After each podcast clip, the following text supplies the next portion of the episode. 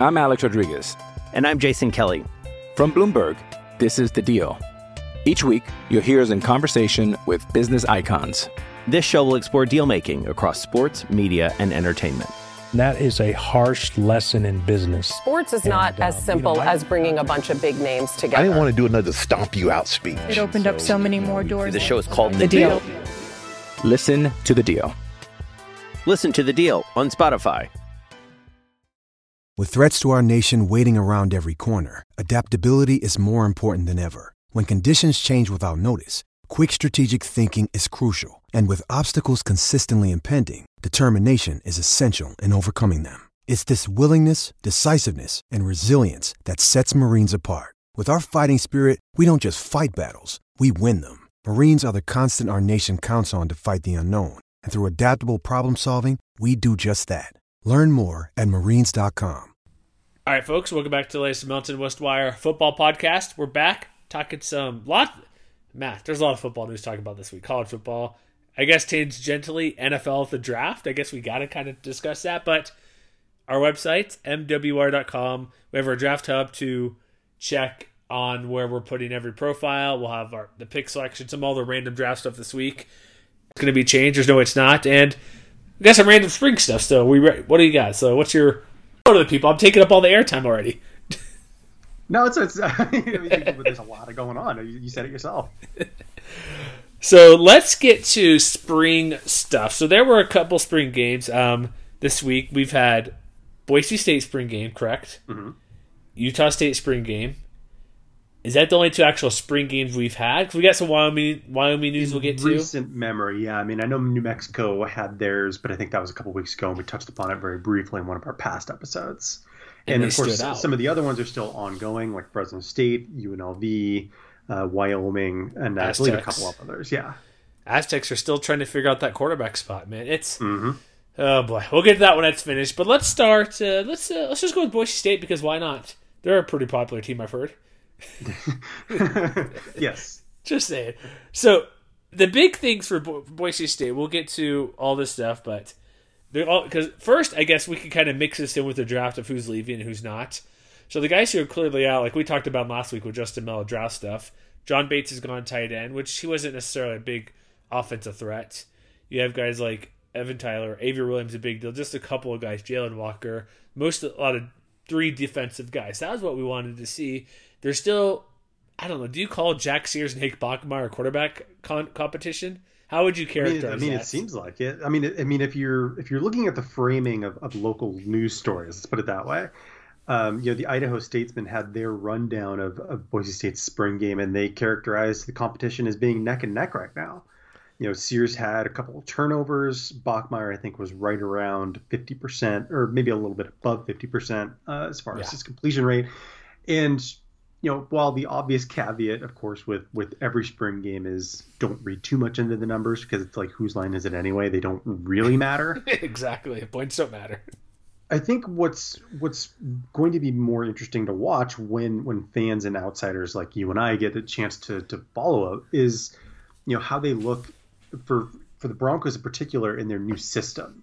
And mm-hmm. at least according to Andy Avalos, it seems like both quarterbacks played pretty well as far as you know how they managed you know pre-snap operations, uh, how well they've managed a more up-tempo pace, and so while I think I've said it before, and I'll, I guess I'll just say it again now. Like if it were me, I would consider Bachmeier to be the incumbent, despite last year's kind of COVID strangeness. Um, but I mean, I, I guess with what Sears flashed both in his on-field play, however brief it was last year, and you know, despite a couple turnovers, that he was you know right around 50%, but he was completing, I think, you know, what 11, 12 yards per completion. Um, that it makes sense, I guess. Like if you have the talent to consider them one A and one B, to just kind of let it ride and see how things unfold. And you know, because you know, I think it it would make sense to me to give Bachmeier the inside track, the inside track going into the fall. But it also wouldn't surprise me if Sears just played better into the fall and ended up being QB one. Could this be a scenario? I'm looking to the future where Bachmeier is a guy where he never, not that he never got a fair shake, but injuries, COVID, where he never gets to truly be the starting quarterback. Like he came in as this guy, he's going to be the man. Freshman starting, he goes to Florida State, come from behind victory. He's getting hit in the pocket, still finding the strikes by taking a spear to the chest. I mean, the linebackers diving and pulling on his legs and arms. Yet he never gets a full season to play because they're always adding other talent around him, and some of it's not to his fault. Some of it, I'm not saying injuries are his fault, but like he just had unfortunate circumstances. Mm-hmm. This I can see that being the case, unfortunately, because Jack Sears he has multiple years of eligibility, correct? Uh, I think he either has one or two years. I can't remember if he's a he, senior or not. Actually, well, on the Boise website it says a redshirt senior, but who knows what that really means? Because he was a, uh, uh yeah, maybe I thought he is, came in with two years. I think he did because he played last year, and then this year. So, well, I guess you retain the year. It's all the retain, It's all very messy at this point. so let's just say, for example, because if I'm looking at his Boise official site. Last year's a redshirt junior, so technically he would still be a redshirt junior again this year if he wanted. You know I mean? As for mm-hmm. eligibility, last year didn't count, so he had two years as of last year. So let's say he sticks around for another year, and and they do a uh, Monte. what's it? What's that guy's name? I didn't like the Montel. Was it Casey? Who they kept bringing in? Montell Cozart. Montell Cozart. Sure, that's close enough. I was trying to think of the guy. Where they split time and stuff. Where maybe Sears is a better quarterback or situational because it is hard to play situational at quarterback. It's it doesn't work very well most of the time. And when it does, it's great. When it doesn't, it really doesn't. But my point being, like Bachmeier came in like he's a guy, true freshman, all this stuff, and he splits time this next year. Maybe not saying he will, but he, so let's say for say maybe he loses a job going into the next year, the senior year. He'd still that one year after because everybody gets the next year if you want it. It'd just be a a weird trajectory for his career where he never really got off the ground. If that I mean, comes to pass, yeah, I mean, not yes the starter. no, I mean, I, I, guess part of my thinking, and, and perhaps I'm I'm wrong about this, is you know I, I likened his his impact at least in his freshman year to being like you know that of Brett Rypien, where Rypien was mm-hmm. pretty clearly a four year starter. You know, he I think he got banged up here and there, but he was mostly like the guy for the entire time he was there on the blue. And so I kind of expected a similar sort of trajectory for Bachmeier, but I think, you know, given the fact that he's been nicked up and missed a couple games in the past, given last year's, you know, COVID situation, and and given that, you know, unlike Rypien now he's dealing with an entire new offensive system, his situation is not a one to one situation with Rypien's anymore. And so, you know, maybe it's the kind of situation where you know, he does end up in a timeshare. You know, maybe he's not a Rypien type or a Kellen Moore type where they're very clearly the guy. And I think it helps that like Sears is not necessarily a um he's not a change up in the same way that like Cozart was. Like Correct, he's a yeah. he's a very good passer in his own right. Traditional and so, QB. You know, it's not necessarily QB one and QB two, is like I said, as much as one A and one B. And if that's how it is, then you know, if you've got the talent around him, I don't think makes much of a difference who's under center. It does. I'm just thinking about uh, it might a little bit because the way they throw the ball, a little bit, a few cadences here or there. My point mm. is just being like just circumstances from a guy who's highly regarded. But enough of the quarterback talk. We'll get to that later because there'll be plenty. So defense, or also one more quick thing in the offense. George Holani, healthy, played. 11 carries, 57 yards, whatever, stats don't matter, but 11 carries is solid for a spring game. So that, because remember the thing last year, like when he wasn't playing, it's like, oh, they're done. They're not going to win with George Holani because the other running backs mm-hmm. weren't all that great. So it's good to see him out there. And it doesn't shock me the defense played that well with Andy Avalos, defensive coordinator, obviously Boise, Oregon before just recently. And then losing a couple of guys is always interesting to see or not or it's just hard to see a little bit because but they're a team where they'll bring in oh lose Avery Williams. There's not like we'll say we'll say oh there's not going to be another Avery Williams.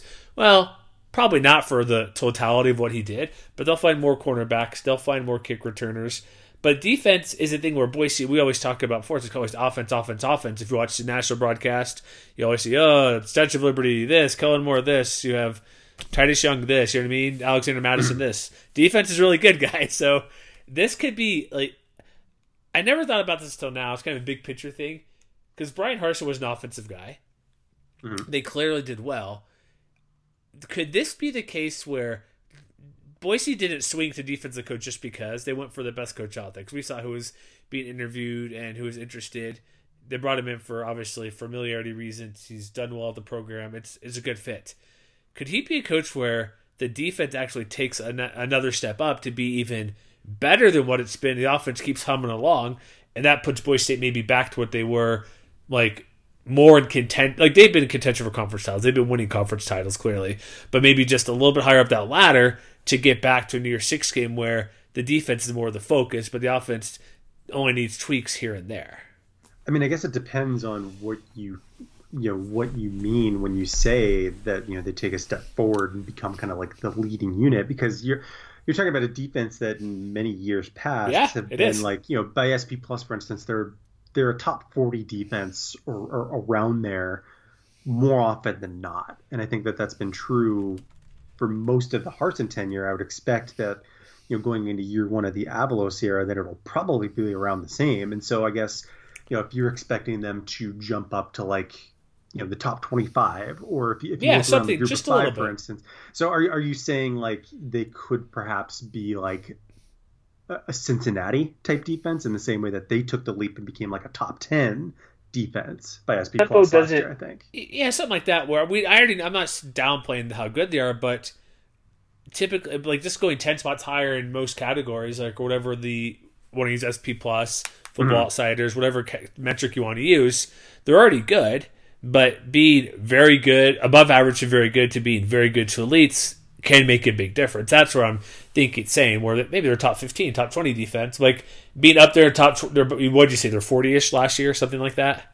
I, I, I just kind of I, without having the numbers in front of me, I just know that they've generally been very Mm-hmm. good. You know, I mean, especially when Avalos was the DC, they had some of their best years with guys That's- like you know Leighton Vander Esch and, and or like Demarcus Lawrence in the years before that, things like that. Yeah, that's my point. They get just a little bit higher. It's like the thing we say for San Diego State or even when New Mexico is running their weird offense. Just give me a little bit more of one thing and you'll be that much better. Like hmm. Aztecs passing the game, more consistent, throwing the ball better. Like maybe Air Force having that one receiver who's just a touch better when they get us over the top plays.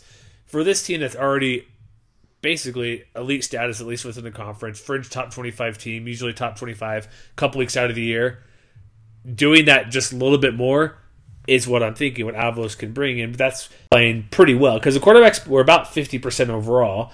So like, it, I know the numbers don't matter about half the passes. They had a couple picks by Jack Sears. The defense were making plays that way. That's kind of my big picture thinking. Defense show, show, shows well now. Offense obviously didn't embarrass himself. They were good enough and fine, and that's not a concern. But I just think a couple spots here there.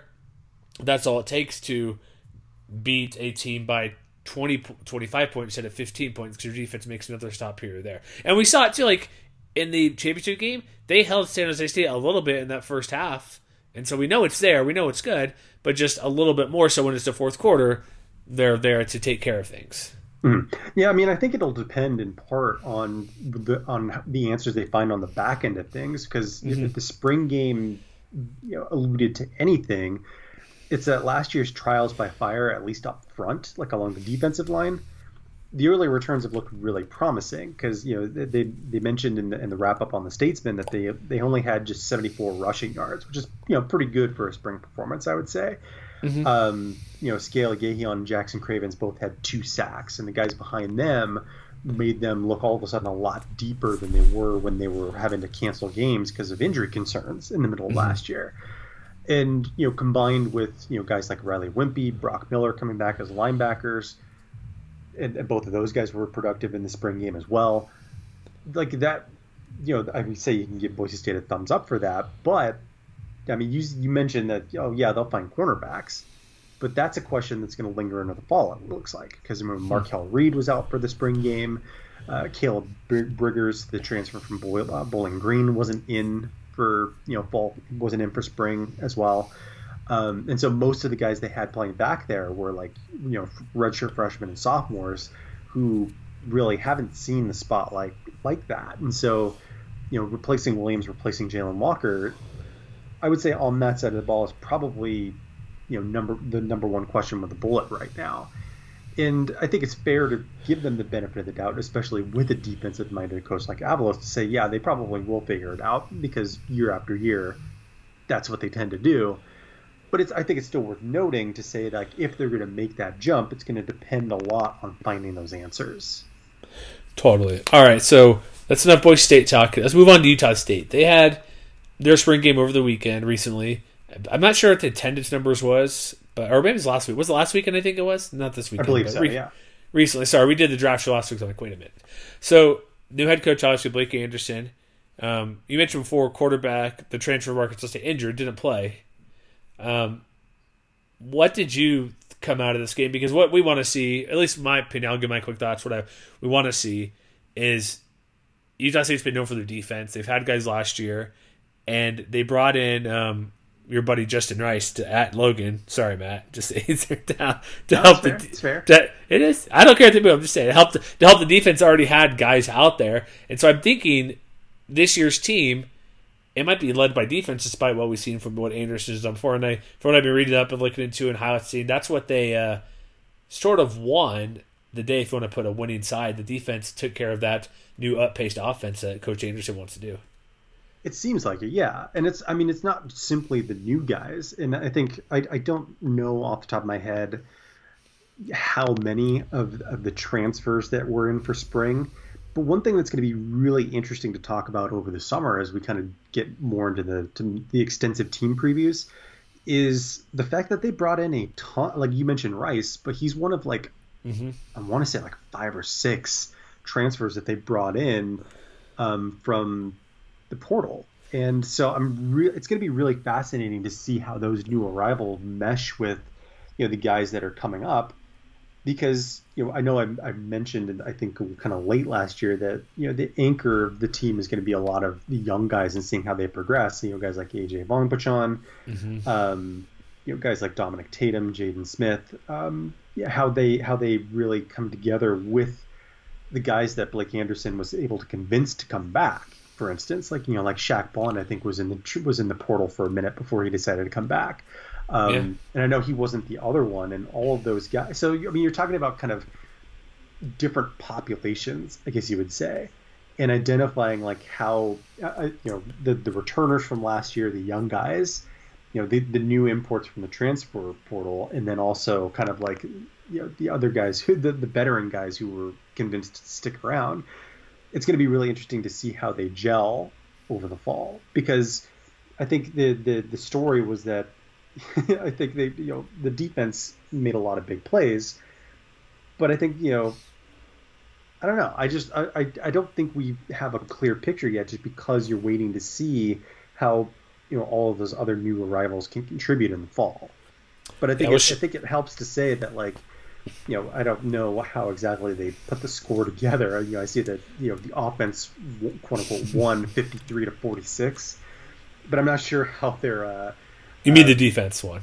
yeah or did they win? Yeah, they 'Cause I'm said seeing defense. that they won. I'm seeing that the offense won on the Oh, website. maybe they did. Whatever. Guess what? The point again, points don't matter because you can make as many points you want for offense versus defense. That's true. Yeah. So what does fifty-one really mean, or whatever, fifty plus?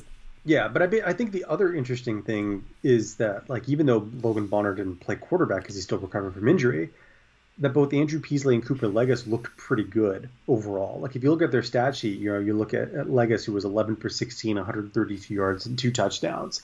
You know, Peasley competed three quarters of his passes for 234 yards and three scores. After the way that they looked, especially early last year, where the offense just looks totally oh, lifeless. Garbage. So bad. I think that that's a really good sign for them. You know, like- Deven Thompkins, I believe, was another one of those guys who was convinced to mm-hmm. return after putting his name to the portal. You know, he yeah. came out, he had six catches, 121 yards, and two touchdowns. If they could get more production like that, that's going to be huge for mm-hmm. them because that was something that they just didn't have last year.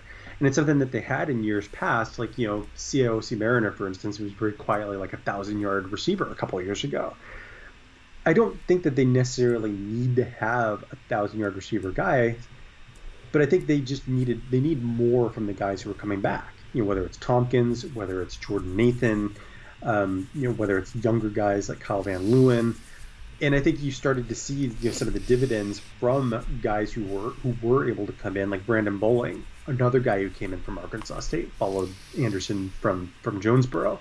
He had six catches as well for 44 yards, and so that's that's the kind of thing that I'm talking about. Is you know you you saw it, I think, more on the offensive side than you than you were able to see it on defense, as far as how the how the new arrivals are going to um, you know come together with the guys who are returning from the old from the old regime. And so I think on that side of the ball, that's what I'm most encouraged by because that that I think in my head has been the kind of thing that I've been talking myself more into.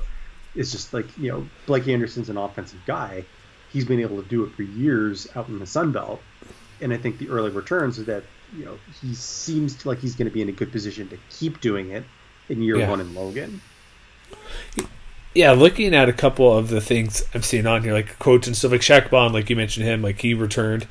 He's like, he's like, well, he's not, he's like, I'm not trying to be disrespectful, but there are holes to fill, and he's hmm. basically saying that they did really good, stepped up, and brought that intensity back. Because look what we've seen, like the Fackrell brothers year before, or Vigil brothers, Nick Frack, all these guys playing defense who were really good out there years before. I think he's kind of leaning toward that defense being aggressive to being. Who was the DB a couple years ago? and They had three picks for BYU, and he had like Dallin what- Leavitt. yeah, down what do you have like two for a touchdown, three picks, or something crazy Something like, like that? that, yeah. Like that's what they need. Like they have Vongphachanh and other guys and the Rice coming in. Like the defense, that's what the Aggies have been known for. And I think you're right in offense, and we'll see because both quarterbacks played well. It's like, well, the defense did good, but like the quarterbacks, like against up tempo. I don't know how many snaps actually did, but it looks like at least probably 40 passing throws. Like if you combine both guys' yards, three was it? That's my math here. Quick math. Three three sixty six. Um, five touchdown passes, one interception, but between Peasley and Legas, like Yeah, the, and and the rundown from the Salt Lake City Tribune also mentioned that you know they that Anderson played six running backs, and four of them had 40 carries. So I mean, you're talking about probably like yeah, know, 80, 90, nearly 100 plays, hundred plays, which is good Yeah. for scrimmage. But it's like to see like who like honestly, I'm the offensive guy here. Temple offense, not to go off on this, but you can go and run play, or pull out an Oregon or pull out what Gus Malzahn would do sometimes. Where because I remember vividly when they played BYU back at Tulsa, and it's all right. We're up to the line of scrimmage, but you sit there and wait. So their the other team can't sub. So you just mm-hmm. sit there and get in your position. So it depends exactly what they want to do. But this seems more like let's do more plays. But I do like from what we've said, they get a ton of people involved because they're doing all these different running backs, a lot of different receivers. They may not, need, like you said, may, they may not need like a Siaosi Mariner or somebody to go for a thousand plus yards to be amazing. Give me hmm. three guys of like six hundred plus or something like that. I don't know if that's a good number off the top of my head, but a couple guys who are what six catches a game, like spread it out to everybody. A lot of running backs. They do lose Jalen Warren, who went to Oklahoma State, so that's the kind of a running back is an issue to look at. But overall, I'm more bullish on the Aggies I was before. First team in the country, the best team, playing against against your own offensive defense, both probably should look like so. I hmm. still like what they're saying and what's been out there, but I'm still a little bit higher than them. But we'll see what exactly they do because like SP plus FPI has them pretty low in projection within the conference and nationally. I mean, if, if the name of the spring games in particular, and this is true of any team, if the name of the game is to generate excitement, Oh yeah, then I think, I think as far as Utah State is concerned, mission accomplished. That's what I'll say. perfect. All right, George Bush, let's go. uh, any other spring games before we get to, or just get some news from like uh, Wyoming and what they got going on?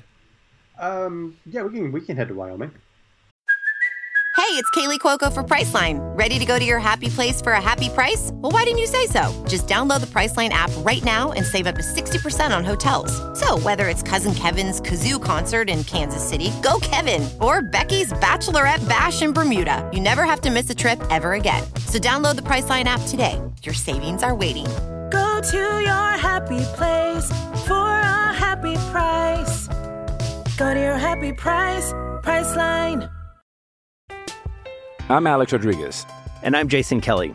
From Bloomberg, this is The Deal. Each week, you'll hear us in conversation with business icons. This show will explore deal making across sports, media, and entertainment. That is a harsh lesson in business. Sports is not And, as um, simple you know, I- as bringing a bunch of big names together. I didn't want to do another stomp you out speech. It opened up so many more doors. The show is called The Deal. Listen to The Deal. Listen to the deal on Spotify.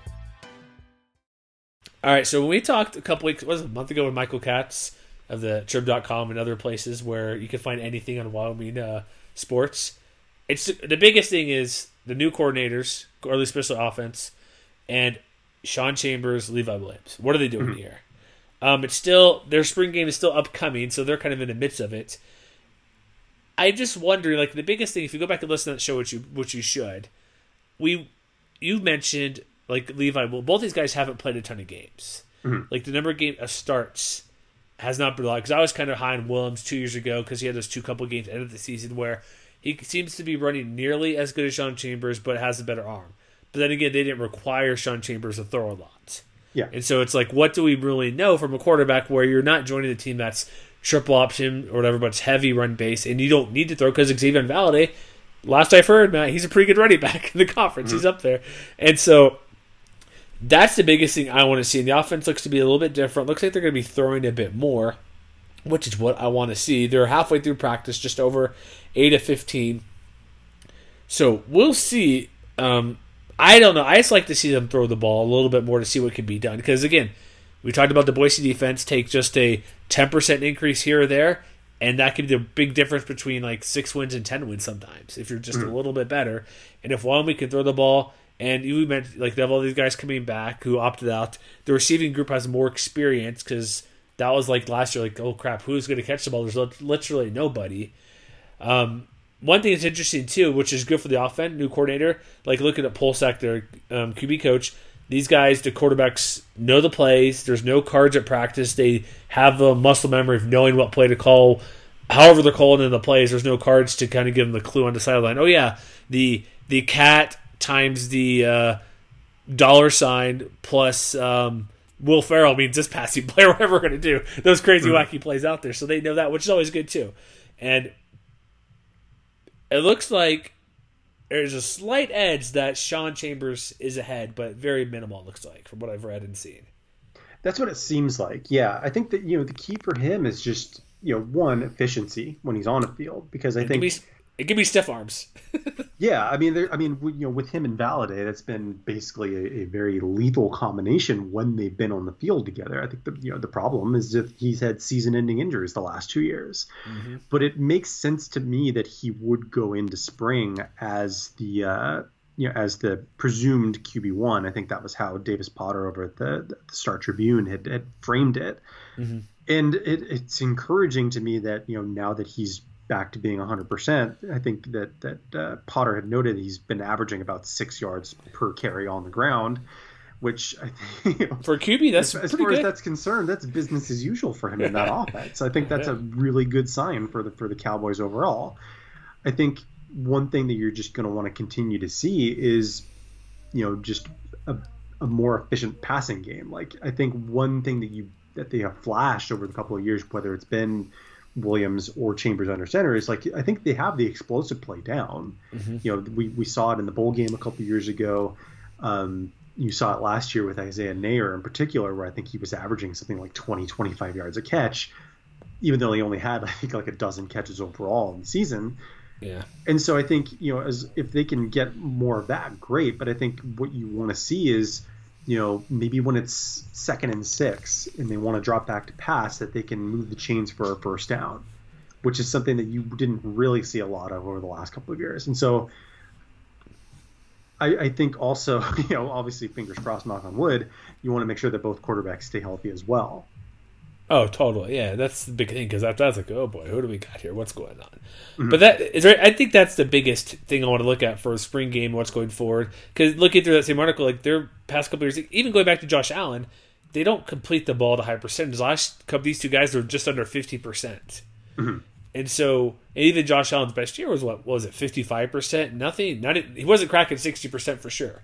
No. And now he's uh, into contention, NFL MVP, throwing to Stefon Diggs and everybody out there in Buffalo, and potential like very good team that has high expectations out there in NFL. And there's like, well, let's give him the talent, which sort of leads to credence. Yeah, if he has better talent, he would. But he also had good talent before. He had NFL receivers on his roster um, back there. But I don't know if it's a Laramie thing, it's a weather thing because it's windy, snowy, blustery. But give me 55% passing and I'd be satisfied. That seems to be a reasonable baseline for them to be that much better. Mhm. And that could do wonder. You know what I mean? Like if you because looking at the national stuff, I'll go to 2019 because last year was quirky. If you look at like passing offenses nationally, and you kind of sort it by CFB stats by um, percentage, like top guys, like teams like 70%, LSU 75%.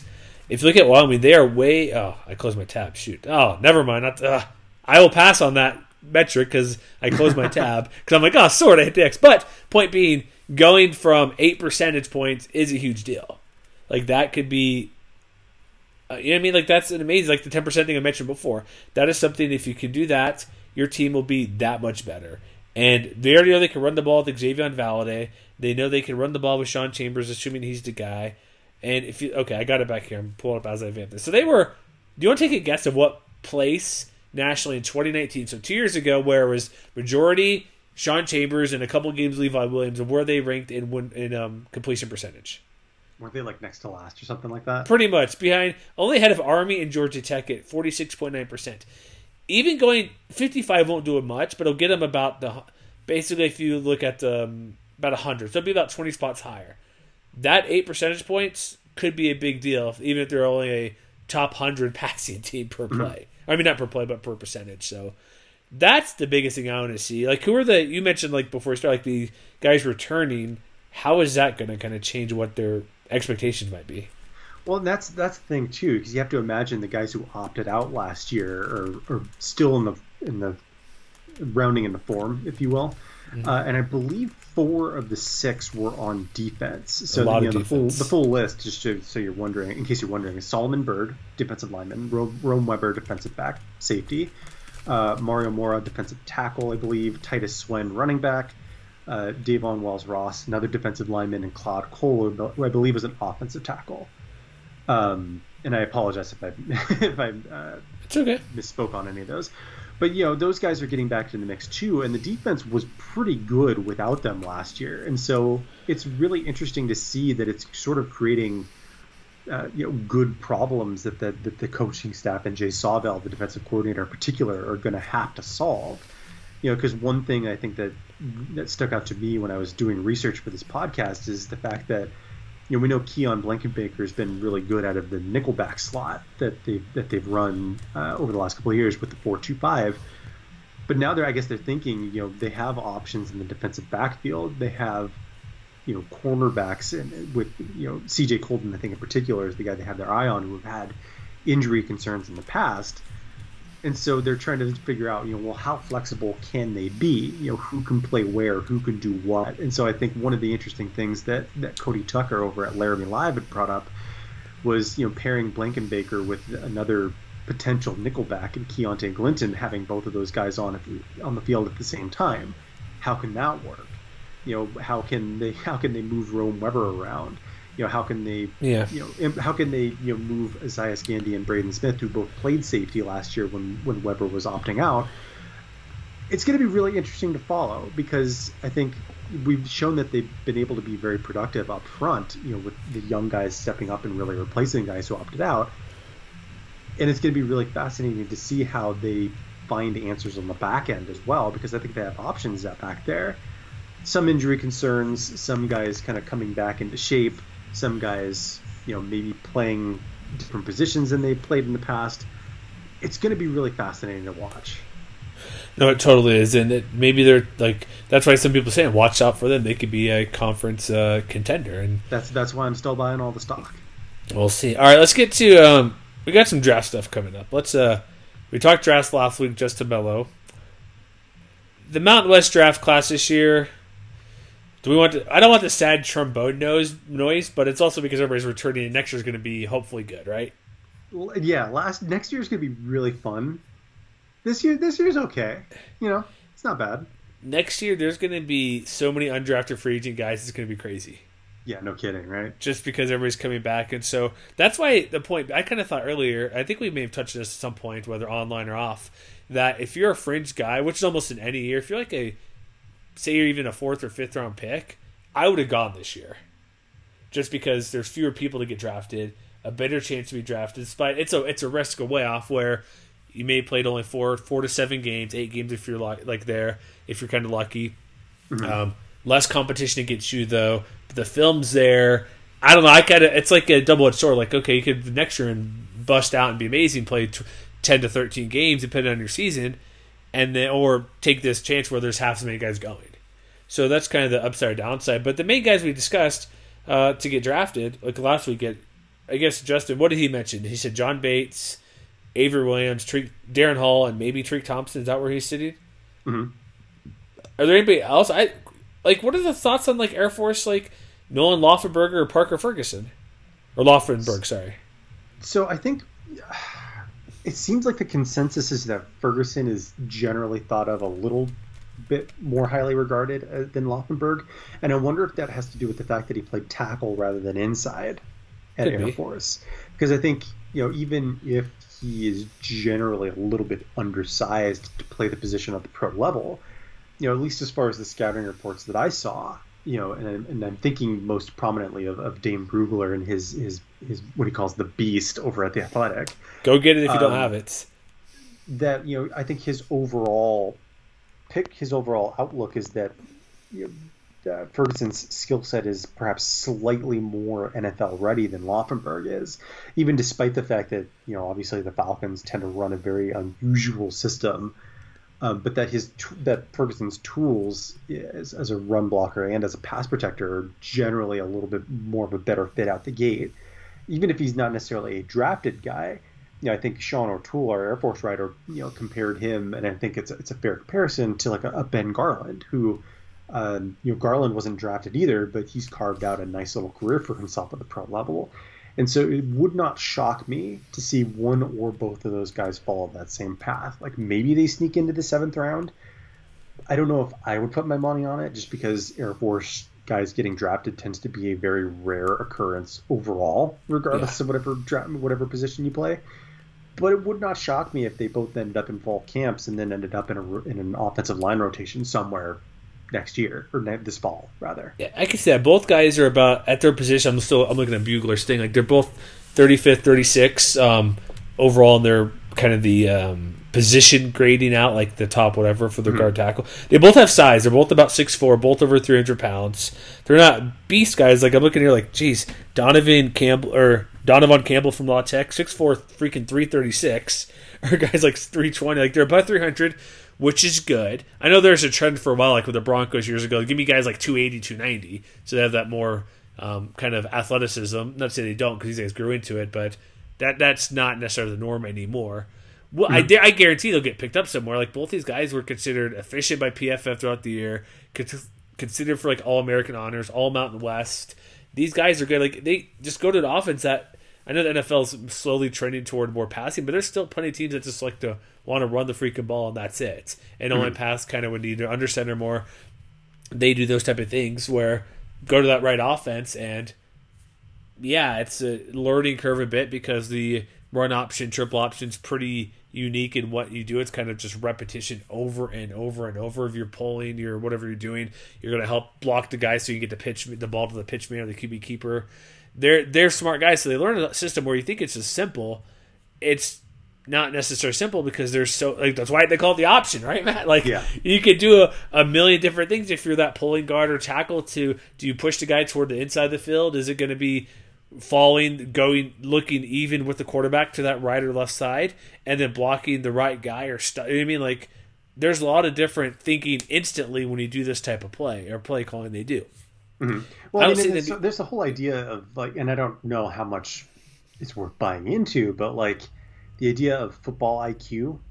Yeah. I would say that you know, generally, if you're at the Air Force Academy, you are probably going to have a very high football IQ, and so I think that's something else. Like it's one of those intangible things that's Oh, yeah. nebulous and perhaps a little, um, a little dicey to really dive fully into or buy fully into. But I do think it's worth mentioning that, like, you know, he learned a very unique system, and it would not surprise me if he were in a position to do the same thing again. What do you? uh, No, I totally agree with that. That makes a lot of sense. So let's move on. What do you think about? We didn't discuss Warren Jackson last week because Justin didn't interview him, talk with him. He didn't play last year. He's one of the pretty high profile guys out there for receiver and receivers. The last year, this year, next year, going to be pretty pretty stacked.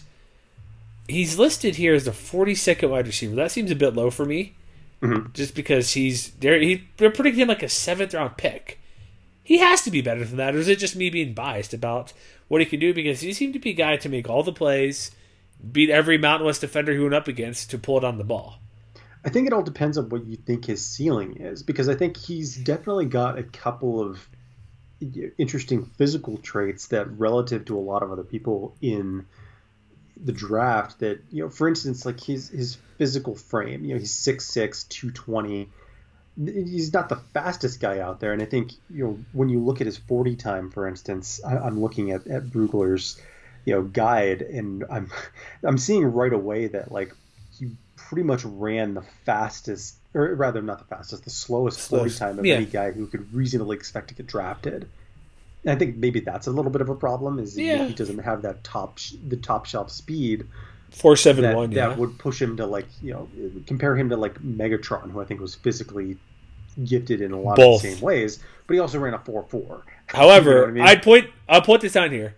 You're not running two things. You're not. You see the parentheses, or some get to that the ten yard. Mm-hmm. You're not running forty yard streaks. His ten yard. No, I get what you're saying. Split I'm just for a perspective for people. He's not the fastest guy, so odds of him doing a post or going beating somebody down the field unlikely. He has the size for other things, like if you want to throw the stupid fade, get it to him, or he could be like a get it the quick out pattern where it's oh out of bounds, but he keeps his toes in and reaches where there's nobody can get it.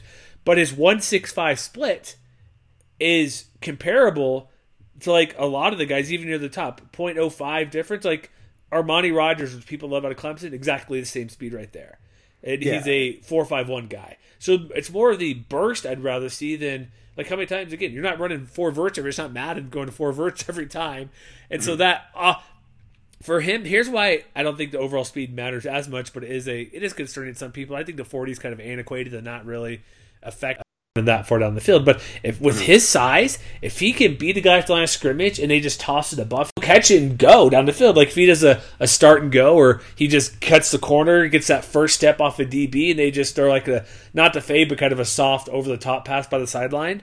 Why that him getting off that burst will be better than anything, just about as good as anybody else who's being drafted.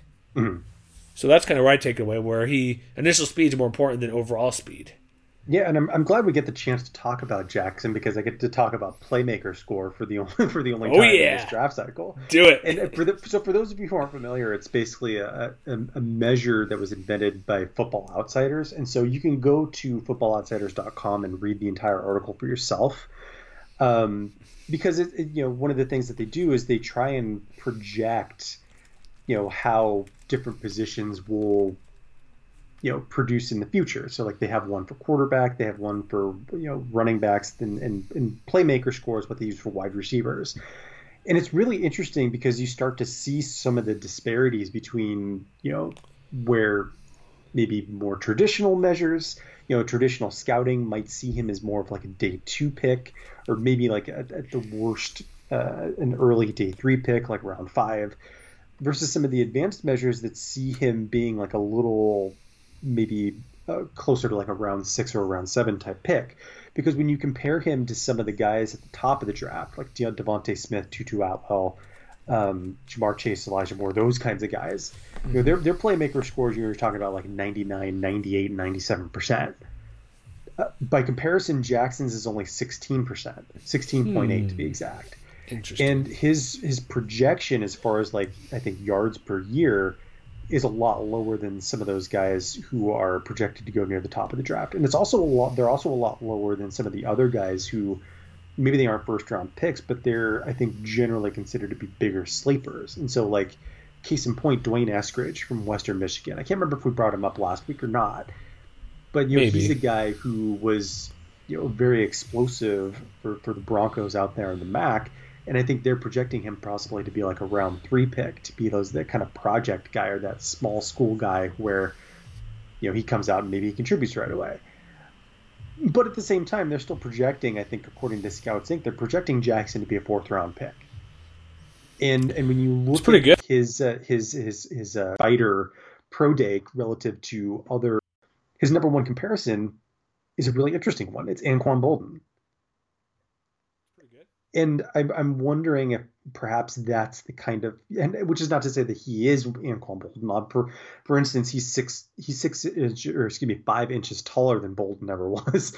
Um, but I wonder if like that's the kind of he has in the pro level where like maybe he's not the Michael Gallup type where he can get down the field and make kind of the 50-50 play look easy, but he can be a possession type guy. He can be a red zone threat maybe he's not a superstar at the next level, but he's definitely a contributor. and so I think that you know how pro teams see that is ultimately going to, uh, I think, determine how early he's picked because I don't think he's, I don't think he's going to slide out of the draft. Let's say, but it's going to be really interesting to see whether he's picked you know early on day three, like around four, around five, or whether he gets closer to the end of the draft and he's more of like a round six or round seven type pick. Because I think he's going to get drafted. It's just a matter of how well he stacks up in, internally in, in those different war rooms against all what is a very very deep wide receiver class. No, that's part of it too. Like he could be a guy where he slips just because of the overall amazing talent, but still be a guy who is an impact on a roster, who does amazing things. Also, you would think I don't know how much teams look into this, but the history past couple of years of pretty good CSU receivers. Like I know Shard Higgins has been off and on with Cleveland more on lately. You have Michael Gallup, um, Preston Williams with the Dolphins, who's looking to be a pretty good guy. I wonder how much you're actually looking at. Well, this program has produced three, basically three straight receivers drafted in the NFL. I think Rashard Higgins was drafted. If not, he was a priority pickup by the Browns. Uh, but yeah, and Preston Williams, I think, was the only one that wasn't drafted. He wasn't. Oh, he might be the best one out there. Even Dolphins, he's been pretty good. I got him a play him when I need to in fantasy a bit. Like, oh, thank you mm-hmm. very much for scoring up, hooking me up occasionally. But I wonder how much that goes into it for pedigree and history because it's like the similar thing. Boise State running backs, senior running backs, or not necessarily senior, but running backs who leave the NFL draft, they've had a huge success going back to Doug Martin almost 15 years ago. Like it being drafted, not all of them are sticking around, but they're playing. They're on teams. Alexander Mattison, Jeremy McNichols. It's kind of the similar type of thing. So I wonder if that will take into it. But I he'll go to a team and probably drafted later than we think he should be, and be a really good asset to whoever takes him.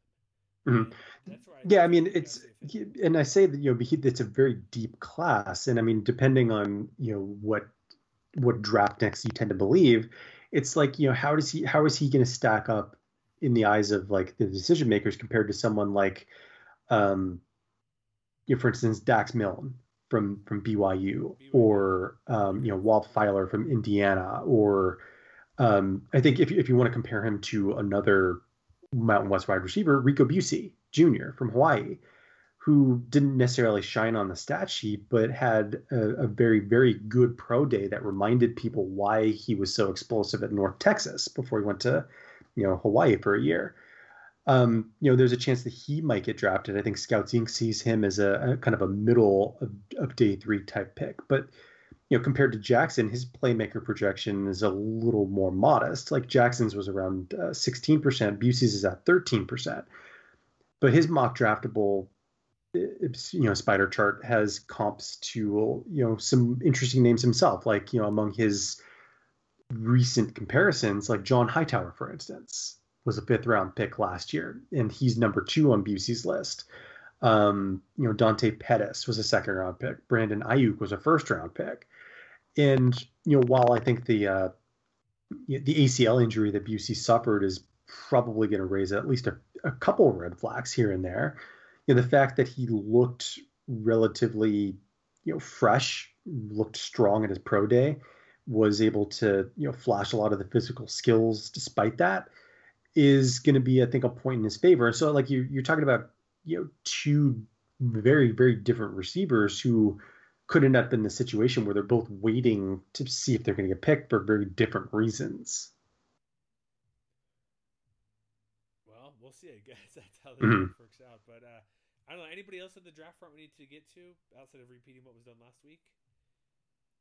I think that's about it. I mean, unless you want to talk about some more, more marginal guys, like you, you have uh, Syrus Tuitele from Fresno State.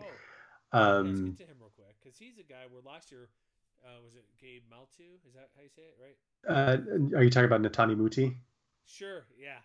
oh my gosh, I'm like I I'm looking at Gabe Sewell down here in our list. I'm like, yeah, let's let's mix some names together.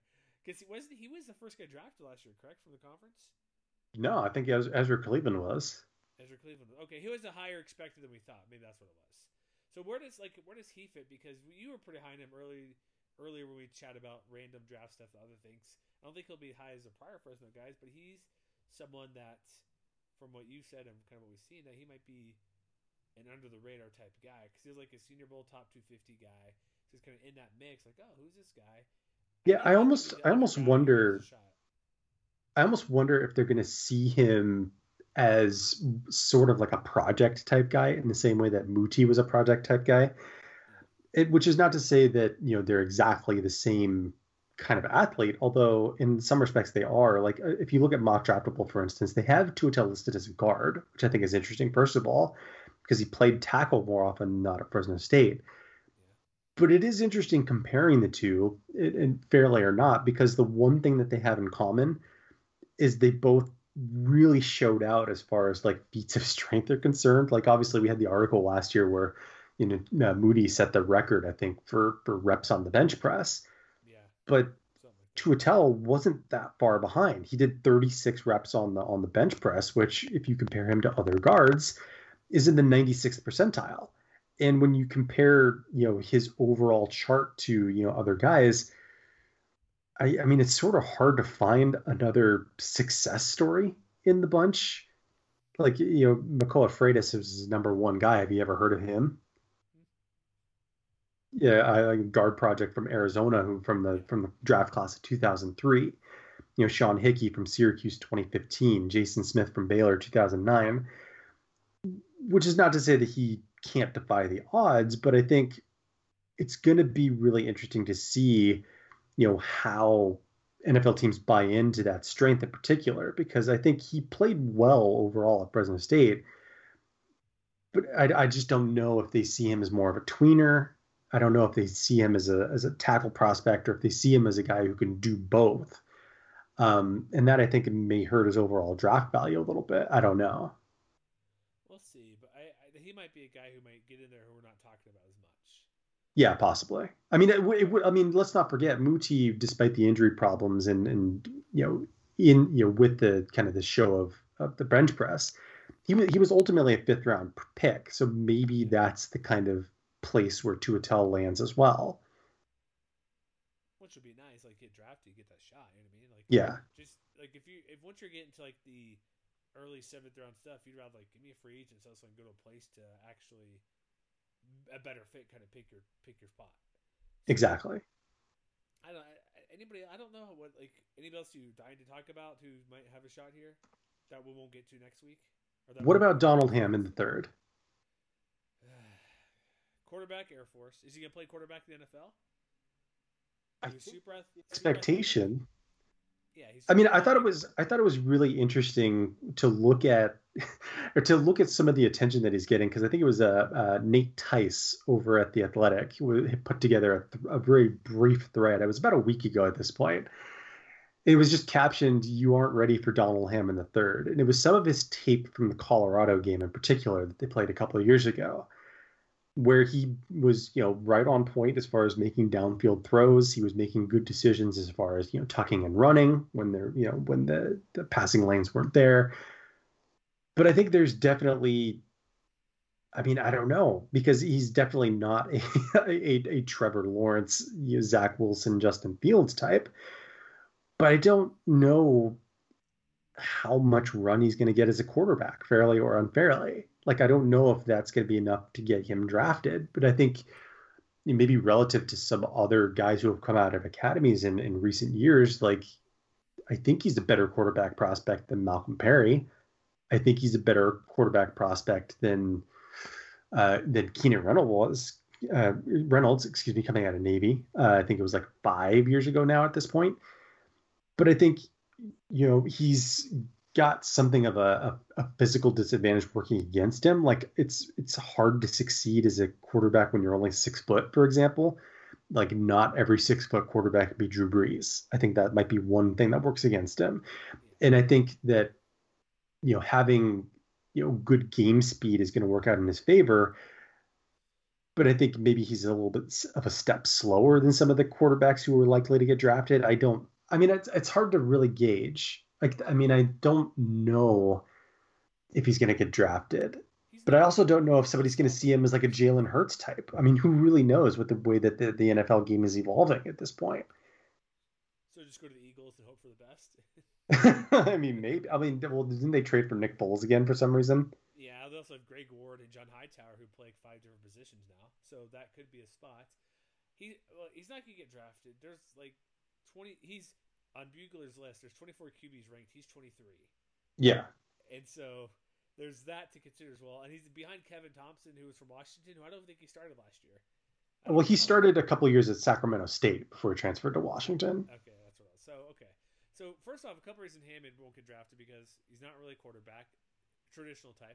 He was basically kicked out of the academy, so that doesn't help. For reasons we don't know, but he was not able to play or be part of the school. So that's a ding against him. Offense doesn't throw the ball a ton. He's super athletic. Like maybe again, you can put him at running back or receiver or return guy. Maybe that'd be the case because he's pretty dangerous with the ball. But there's no way if he's going to sound quarterback that he's going to even. He might not even make like a rookie camp, not not even, let alone undrafted free agent guy like those three day rookie camps. He may not he may not have a hard time finding that spot. Well, let's put let's put it this way. I mean, I think I'll, I'll reiterate what Justin Mello said last week. Is, is it really only takes yeah. one. It does. It takes one team to believe in you, and so I'm thinking of like. I know he's not the same kind of quarterback, but I'm thinking of like the Arizona Cardinals, for instance.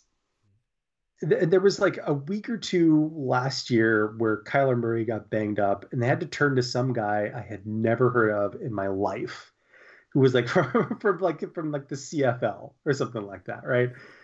And so I'm thinking like, you know, if you know Colt McCoy's going to get like his 15th concussion at some point, you're going to need like an emergency quarterback of some kind. Like, what's not to say that he can't be the third quarterback on the team? What's not to say that he can't beat out Cole, Cole McDonald for that job? Because Cole McDonald was a seventh round draft pick last year by the Titans.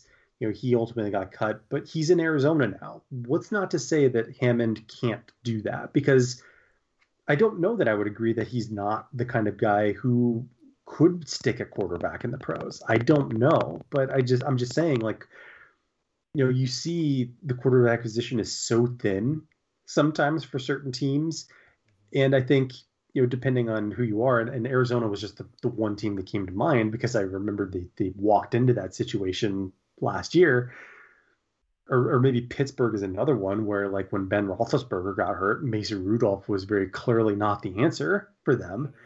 Um, you know, it takes one team to believe in them, and maybe it's a team. If you're if you're a team looking to take a seventh round flyer, and maybe you weren't sold on like, I don't know, Shane Buechele or someone like that. Maybe you weren't sold on like KJ Costello, guys like that. Hammond, I think, could be worth as much of a shot as any of those other guys who, you know, are on that line between being a seventh round pick and being an undrafted free agent. You never know. No, that's totally true. I, I don't know. I just, uh, I just don't think it's going to happen. Because like I just, I don't see that there's that much of a difference between someone like Hammond and someone like Ian Book, for example. Like Book is not a first round guy, but he's a guy being talked about as a as a day three guy and I could see like if somebody believes in Hammond enough that he could be in that same kind of conversation. I guess that's what I'm saying overall. Could be. I, my only thing is that he doesn't throw the ball enough to see what he actually can do. But he's a unique guy. If he's athletic enough, teams are more oh, not just Eagles, but there's teams that are more open to take a guy. Like look at Avery Williams, like with Justin Latmel last week. Well, they're looking at him at running back. Some teams like, well, that's kind of interesting. So mm-hmm. you're right. It could be just that one team that says, "Ah, sure, we'll do it. Yeah, that sounds good." You know what I mean? Like that could be what they're looking at. So, um, should we move on to the playoff talk for a minute? Because we're doing a hodgepodge today, and this last topic is get me going. I'm ready to go. Let's do it. so over the weekend, or I guess Friday, the great Friday news drop, which would have been amazing news. College football playoff subcommittee presents expansion ideas to as many as 16 teams. Is this happening, Matt? Are we going to have an extended playoff? They say nothing within two after the next two site two seasons. So the 2022 game 2023 game or whatever you want to say 21 22 season it's going to be as is. Mm-hmm. them coming out and saying this publicly means it's happening. There's no way it's not happening. That's my first takeaway. Plus hold on wait i bring this up because you were not aware of this. They presented 63 possible combinations. Six teams eight teams 10 teams 12 teams and 16 teams probably a variety of buys and auto bids as well to get to that 63 possibilities. Mm-hmm. So first up, what's your thought on this? Are you in favor of more playoff games to make? Because the playoff itself, it's like, eh, whatever. It's cool and fine, but there's uh, too much focus on doing that, which I get. The weekly shows, we do rankings about it. Get pub to watch ESPN for their playoff show every week. Get people riled up. I get it. There's a lot of. I like how the at least the rankings are later in the year, so it's not really a focus the first half. But if it's expanded, yes, the focus will be on that probably even more. But the focus will also be on instead of say realistically what 12 teams to many if they do a 16 team playoff let's just say every conference gets invited you're looking at 85 teams of you know what I mean 70 teams of interest to make Mhm. it a bigger net for college football fans to want to watch this show depending how the it, the ranking show however it's going to formulate or transform into to figure that out that puts still well, I'll get to my bigger thoughts later, but that puts more interest to sport as a whole instead of talking about Clemson, Alabama, like Notre Dame, and then randomly Cincinnati, um, Coastal Carolina, B, you know I mean, BYU, random Pac-12 team out west, and that's about it. And like the random North Carolina team that everybody laughs at, but is doing pretty good. It's going to make a lot of people a lot of money when they actually get around to doing it. And by the time they actually get around to doing it, that a lot of people might actually include the players with all the NIL laws that are being passed around the country. Is this a reason why to make more money to the schools? Because I don't. Cause It absolutely is a reason why. The money is the money is No, no, no, no, no. everything. I paused to say something. The Oh, okay. I'm sorry. no, no, no, no, no. I get it, buddy. But there's some random bills out there, like through different states. I know New Mexico recently did one. You got the one in California, Florida. There's that company in Nebraska. I think it's called Opendorse that's trying to uh, can hook you up with endorsements whenever, essentially, like NFTs and all that type of stuff, which will be big too down the road. My point being, there's the bills or proposals revenue sharing with the players, which I think is uh, I think it's a Pac-12 deal. That seems a bit out of reach to share the revenue with the money making sports because again all these sports football helps pay for the swim team the tennis team the track team so maybe Mhm. that's the way if revenue sharing is somehow part of it not the 50-50 split but let's say there's a percentage of it this is a way to kind of offset that and also if you ever read like matt brown's newsletter extra points maybe teams don't need, don't need a waterfall or a barbershop or a um, flight simulator in within the locker room. Maybe there's smarter ways to use that money to help out players. But that's my point being the if revenue sharing is a thing, this would help offset and even still grow the difference if it's say a low number, like I don't think fifty, like ten percent or something like that could be a revenue Mhm. sharing thing. That's what I was getting at. I like how you jump in like, yes, it's the money. It's always the money. Look at the Super League that failed. It's always about the money. Come on. Yes. So with this, Craig Thompson is part of this committee. hmm as is Bob Bowlesby, Big 12 Commissioner, Greg Sankey, SEC, um, Joe Swarbrick of Notre Dame. So, what do you think is the end result here? Because Bill um, Bill Hancock's always like BCS, no playoff, two teams is good, four teams is fine. Okay, let's see what else we got here, folks. It's always about the next step. We probably discussed this before, but like, what's your what do you think is going to happen? First off, what do you think? What's your ideal situation first? What do you think the deal is? If it were up to me, it would be 12 teams. It would be an NFL style playoff with all 10 conference championships and two quote unquote wild cards. And even if it meant that you know most of the games would still be won by teams in the Power 5, then that's fine because at least you're giving everybody a shot. Give me Oral Roberts. Come on. I mean, yeah, give give me Ball State versus Oregon in round 1. Last year, Give give me like San Jose State versus Oklahoma. I don't care that the Spartans are probably going to lose that game 8 times out of 10. Just give it to me. You got those two times though. Exactly. Boise State, Oklahoma. Remember? Come on. Yeah, and so uh, like that that would that would be what I would do if it were up to me. I'm assuming that is probably one of those 63 proposals that they've looked at. What I think will happen is they'll go to 8.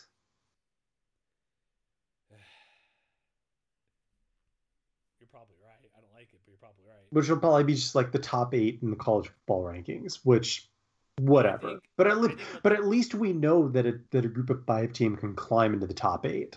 And I think I that think- that's important to keep in mind as well. I think it's gonna be five auto bids and one group of five and two at large if they go to eight. Probably. So like if you're a 14th ranked Coastal Carolina or Cincinnati, wherever they were at nine or ten, or the years where it's like a top 14 team, yeah, you're gonna play Alabama, whatever. I that's probably because here's the reason you're probably right. I don't think they'll go to six because whatever, and they've already proven with this like they don't care about how many games you're gonna play because whatever, it's it's a deal. Make extend the season out a touch. They work out year on anyways. Not a huge deal if it's a couple more weeks, in my opinion. Yeah. But they're not gonna. They're not known for these grand changes. So while they're bringing in 16 teams options, that's not gonna happen. I. It's gonna be a low. Bur- like I could honestly see them say, "Fine, we'll give you two more teams and just do stupid six, which better than four, better than two, but."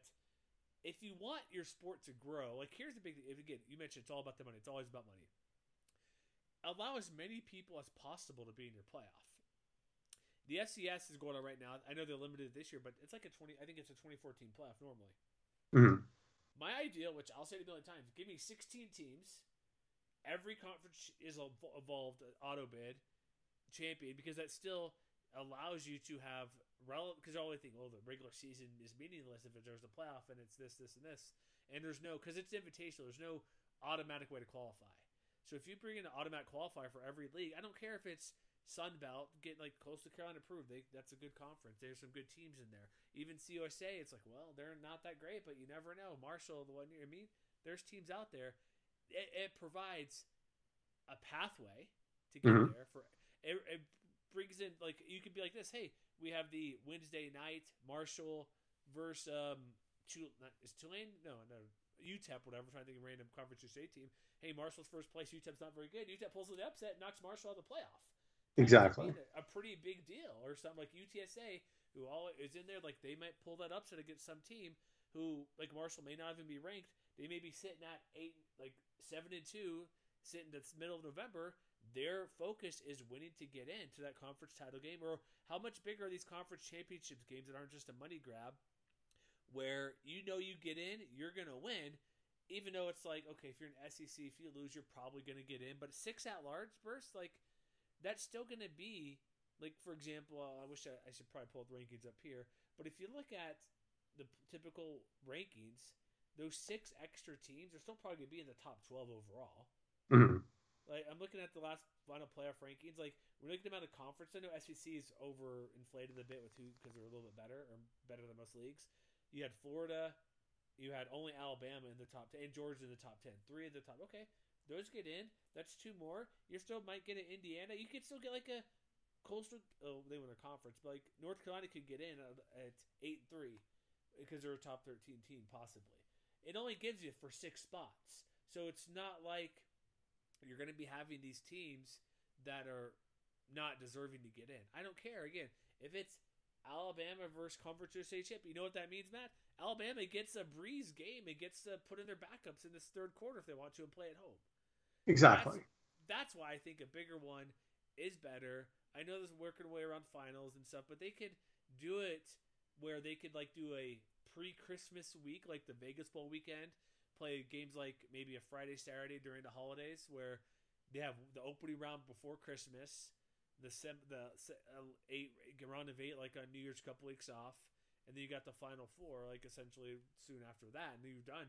Third week of January, you maybe push spring ball back off. You give these the teams that are involved, they push it back a little more time off. But I don't see why that's gonna that shouldn't preclude from doing a larger playoff. But as a big point, this is awesome. This gives more opportunities, but I'm still gonna hold my breath until I see what's out there. Like I'm not gonna just because it's a six team rate team, I'm like, oh, that's cool. It's better than four. And then it'll be a couple years later, hey, why don't we go to 16 and whatever? It's like, just go big now and try it. What's to stop you from doing a temporary, like I made this case back in August. This last year would have been a perfect time to expand the playoff. You need more games, you need more money. Why not do a one? You already have the contract locked down. Make some amendment to it. All right, this one year we're doing a 16 team playoff. We're gonna do a kind of flex playoff for the next couple years to see what the best option is. But that's too creative for these college football guys. I know, right? But I would like I would like that. But so Craig Thompson's part of this. Like, do you uh, do, what do you think he's he's going for? what do you think he's nudging might other these other guys to do? I think he's probably more of like a go along to get along kind of guy, to be honest. Be like, oh, whatever, whatever's fine with you guys. More teams that gives us uh, eight, six percent more chance or two percent more chance. There you go. Go big, man. Come on, right? I think he should. And in everybody's in everybody's particular taste, it should go big because if you're Greg Sankey, you might get you could. I wouldn't. See, there would I would be shocked me if they are say we do my option or they do 16 teams. Could you see a scenario? I this wouldn't shock me where there's four SEC teams that get in. Uh, I don't- I don't think that's going to take a three happen. Let's let's adapt the brakes on that. I mean, if it's a 16 team league tournament, you get your one auto qualifier. You're not telling me you can't get th- maybe, maybe three more in there, at least two, I could say. No, I don't know. I don't know if the SEC is that good. I'm just just saying, like, I think three would be almost regular, right? Three total. Yeah, I mean, three sounds more reasonable. Four just sounds crazy. Yeah, it does, but I'm saying, like, why not? Go for it. You know what I mean? I, Yeah. But it but leads you to more more play more spot. Like that's my point. Like it's it's kind of seems out there, like you said. But I wouldn't su- overly surprise me if somehow there's four in there because Mm. whatever. I don't know. I want to see this happening, but there's going to be something done this summer about. They're not going to make an announcement. They're just going to meet again this summer to present their meetings. But I don't know the two-year contract. I think that's what they're waiting on. But just give me some flex playoff. Why not? You know what I mean? If anybody on the the committee is listening to this podcast, I'm available for consultation anytime. We only charge four hundred dollars an hour, right? Is that what Yeah, exactly. it's good. We'll let you know. I, I, we have many articles we could send you um, that we will lock in a paywall to accept the uh, Venmo or PayPal that comes our way. Then we'll release the password to you guys. There you go. There you go. But I'm excited. Like, are you excited about this? Does this excite you to have more options to get to a playoff? It does. I want to see a Mountain West team with a legitimate chance to get into the playoffs someday. I do too, and I'll say I'll pump it again this year. Nevada this year, you better get your butt into your six game or be close to it. I think they're the best shot this year. All right. We'll see what happens. But that's it for today. We got a bunch of hodgepodge. We'll be back next week to, I guess we'll go over post draft stuff and see how that goes. That'll be fun. Mhm. And then uh, I'm working on a guest that we talked about a month ago. We'll probably get um post draft. Not the one you're thinking of, a, a different one because that's probably not happening at the moment.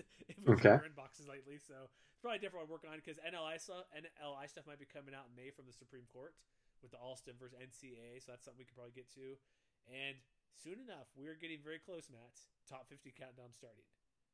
That's still a couple months away. Don't make me think about that yet. Just, I'm I, hey, you're not alone doing this. You do a lot of it, but you're not alone. I'm just saying. uh, no, I know, I know. Just But when you think week to week, it's getting there.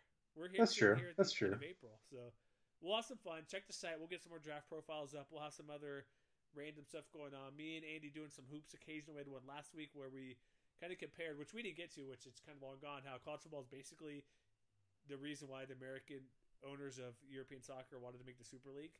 Mhm. That's we kind of discussed that because that's exactly the same thing with the Power Five and everything. But have some fun. We'll be back next time. Listen to our draft stuff from last week with Justin Mello, and we'll see you guys uh, next time.